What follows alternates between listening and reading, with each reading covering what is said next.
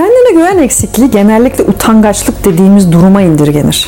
Ama aslında utangaçlığın altına daha şaşırtıcı, zararlı ve acı bir neden olabilir. Kendimizden şüphe duymak bize başkalarının bizden hoşlanmaması, bizim hakkımızda kötü düşünmesi, kararlarımızı sorgulaması ve bizimle alay etmesi için iyi nedenleri olduğu hissini verir. Bu durumda dünyadan korkarız, alçak sesle konuşuruz, toplantılarda yüzümüzü göstermeye cesaret edemeyiz. Alay ve küçümseme için ideal bir hedef olmaktan korktuğumuz için sosyal ortamlardan çekiniriz. Utangaçlığımız başkalarının bize indirmek istediğini hissettiğimiz darbeler karşısında aldığımız önleyici tavırdır. Utangaçlık değersizlik duygusundan kaynaklanır. Utangaç biri kendisini kimseyi tanımadığı yabancı bir şehirde bulduğunda kalabalık bir restorana girip tek başına yemek sipariş etmeyi düşünerek paniğe kapılır. Kimsenin onu tanımak istemediği, popüler ve arzulananların büyülü çemberinin dışında olduğu inancıyla cüzdanlı durumunun başkaları tarafından fark edileceğinden, alaycılık ve gaddarlığın hedefi olacağından emindir. Kendine yapmakta uzman olduğu kötü yorumları bilmeden yabancılara yükler. Öz eleştirisi başkalarının varsayılan görüşlerinde ona geri dönüp musallat olur.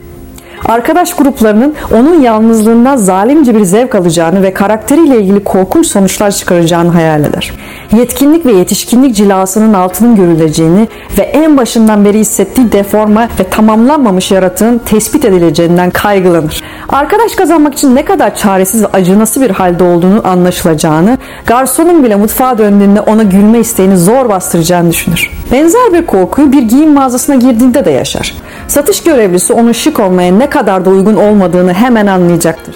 Parası olmadığından şüphelenip fiziği karşısında dehşete düşecektir.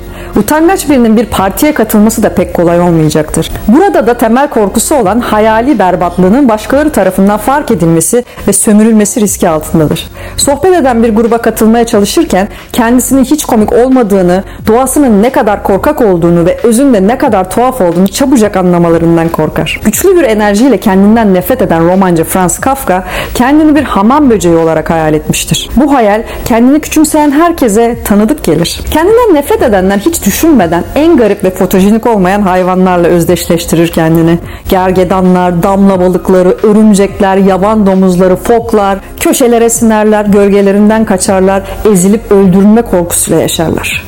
Böyle bir içsel arka planın varlığında utangaç olunması pek de şaşırtıcı değil. Çözüm kişiyi neşeyle daha kendinden emin olmaya zorlamak değildir. Gerçekte düşünülenden çok daha masum ve umursamaz olan bir izleyici kitlesine atfedilen bu duyguların değerlendirilmesi duruma yardımcı olacaktır. Kendine duyulan nefretin köklerine inilmeli, onu ait olduğu yere geri göndermeli ve karşılaşılan kişiler hakkındaki görüşlere bu hisleri bulaştırmamalı. Diğer herkes bizimle dalga geçmiyor, bizden sıkılmıyor ya da berbat biri olduğumuzu düşünmüyor. Bunlar bizim duygu ve düşüncelerimiz, onların değil. İhtiyatlı bir şekilde fısıldamak ve her yeni sohbete, restorana ya da dükkana mahcup bir özür edasıyla girmek zorunda değiliz. Kendimize dair algımızdaki çarpıklıkları fark ettiğimizde içe dönük ihtiyatlılığımızı bir kenara bırakabilir ve bizi küçümsemekten çok daha iyi işleri olan bir dünyaya inanmaya başlayabiliriz. İzlediğiniz için teşekkürler.